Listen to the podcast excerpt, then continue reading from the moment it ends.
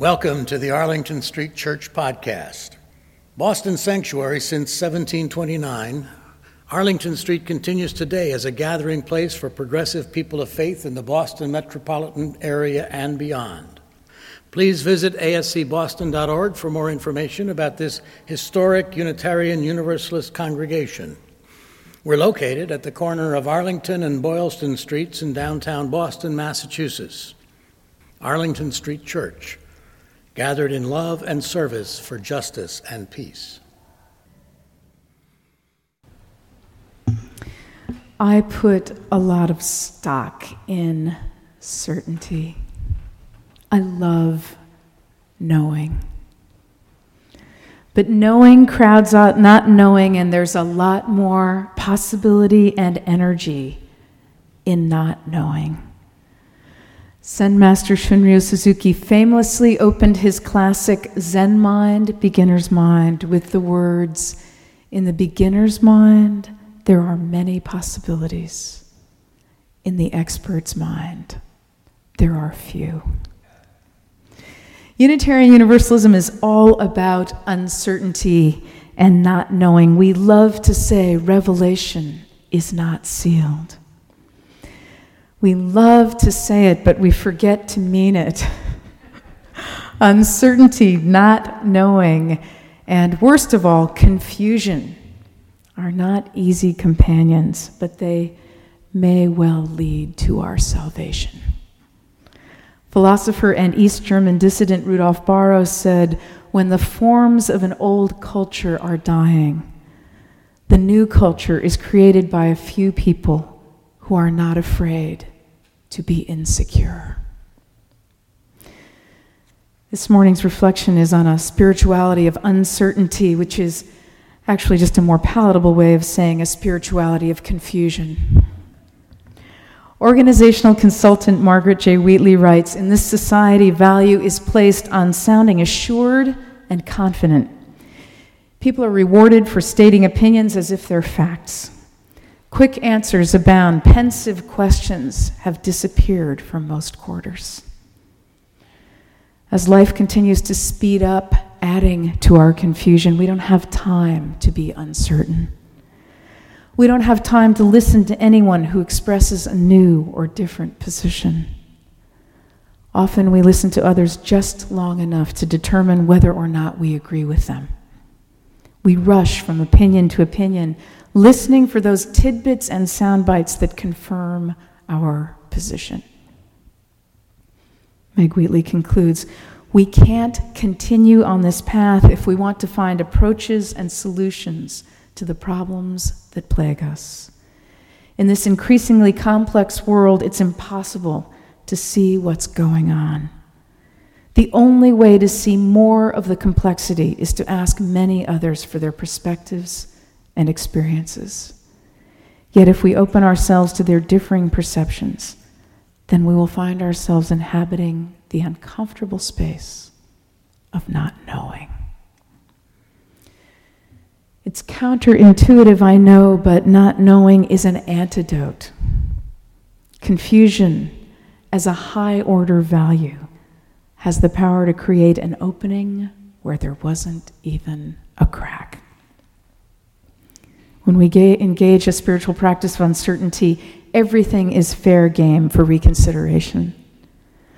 A spiritual practice of confusion means we risk the positions, beliefs, and explanations that define us and lie at the core of our personal identity.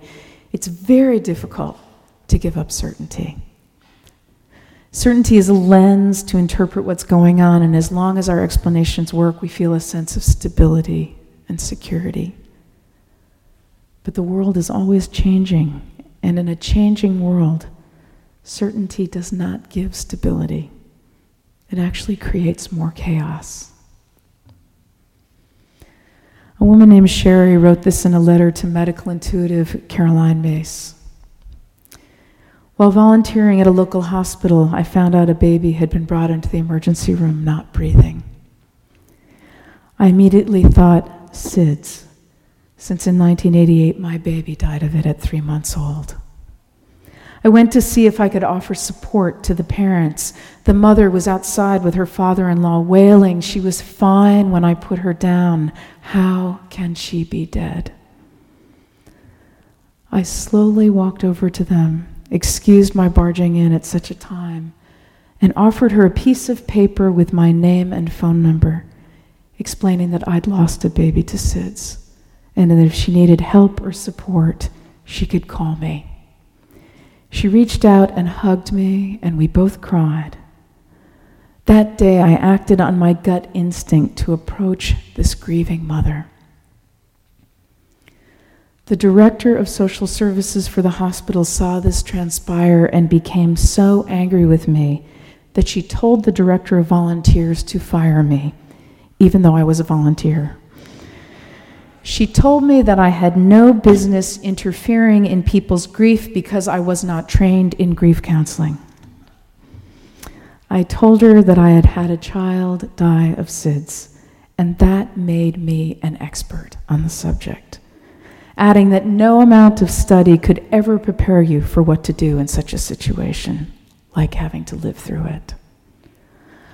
I had had to get outside myself and overcome my fear of meddling in other people's lives to find the courage to approach that grieving mother.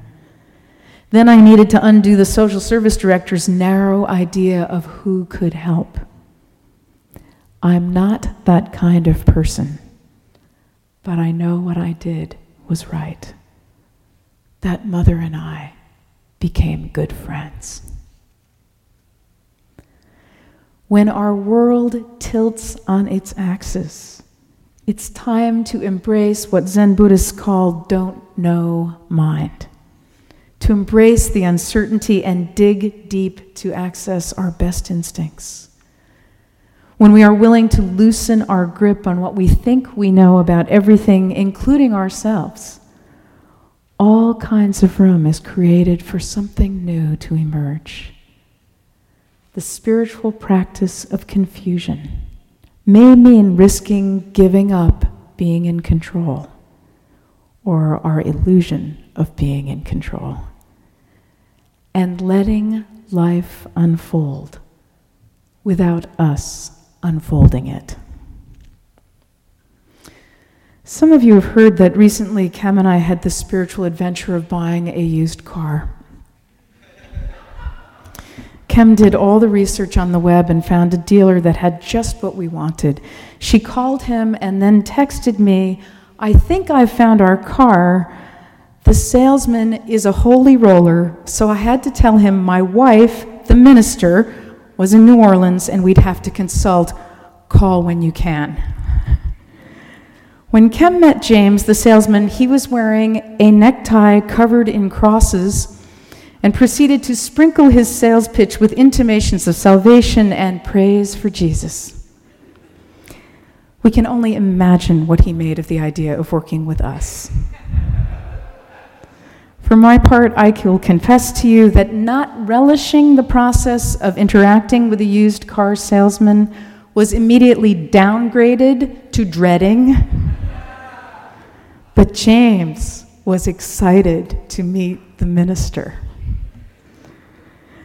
And within the first five minutes of our meeting, he shared the confessional tale of the alcoholism that had ravaged his life, causing him to lose almost everything precious to him. Somehow he had made his way to AA, the miracle.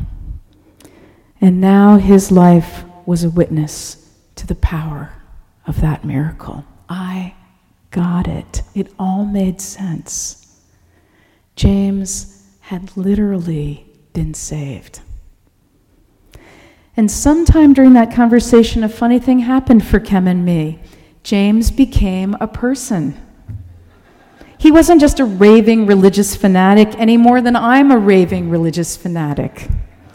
He was just James, broken, humbled, hopeful. I don't believe for a minute that his intimate engagement with us was in any way contrived or based solely on the fact that he works on commission. His enthusiasm and desire to please were genuine. There was not one shred of judgment in his interactions with us. He doesn't forget where he's been. And somewhere along the way, he figured out that humility and an open heart had the power to save him and save us all, one soul at a time. By the time we returned to pick up the van, James greeted us with open arms. When the deal was sealed, he took our picture in front of the car and is making us a 2011 calendar with that photo and a Bible verse on it. I'll bring it some other time. Ken asked to speak to his manager so that we could tell him just how truly spectacular it had been to work with James. Life changing, actually. Our spiritual adventure of buying a used car turned out to be an exercise in abandoning all preconceived notions of men in neckties with crosses. Whatever we thought we knew had nothing to do with James, the man. He texted me, Praise Jah. You are both beautiful. Thank you so much. Confusion as a high order value. Bless your heart, James. Meg Wheatley writes We have the opportunity many times a day, every day, to be the one who listens to others, curious rather than certain. And the greatest benefit that comes to those who listen is that we develop closer relationships with those we thought we couldn't understand. When we listen with less judgment, we always develop better relationships with each other. It is not our differences that divide us, it's our judgments that divide us. Curiosity and good listening bring us back together. I think about how some of us love surprises, but how just underneath that is a deep attachment to predictability. But really, even when life felt predictable, was it ever really predictable? Do we ever really know what's coming next? We can dream and plan, all well and good, and we can only do the next thing before us. At best, the next best thing. Several years ago, communication skills trainer Sandra Boston gave a wonderful workshop here at Arlington Street on conflict resolution. When someone says something to us that is inappropriate, confrontational, rude, unkind, or otherwise upsetting, and everything that we might want to say in response is only going to turn up the heat, we can make a different choice. Sandra Boston suggests that we just say, Oh,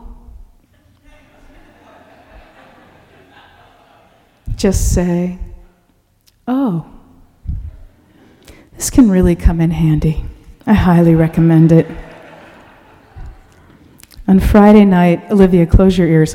On Friday night, when I was on duty at the high school where we live, my job was to roam the campus, check on students, and intervene in any inappropriate behavior I might discover in secluded places, such as the practice rooms in the basement of the Performing Arts Center or the balcony of the chapel you can well imagine.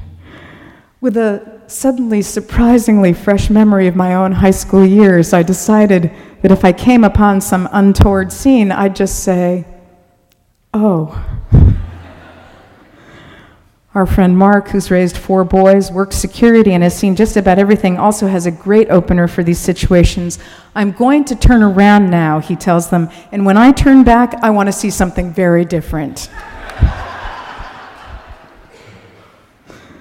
So much good can come from a spacious opening.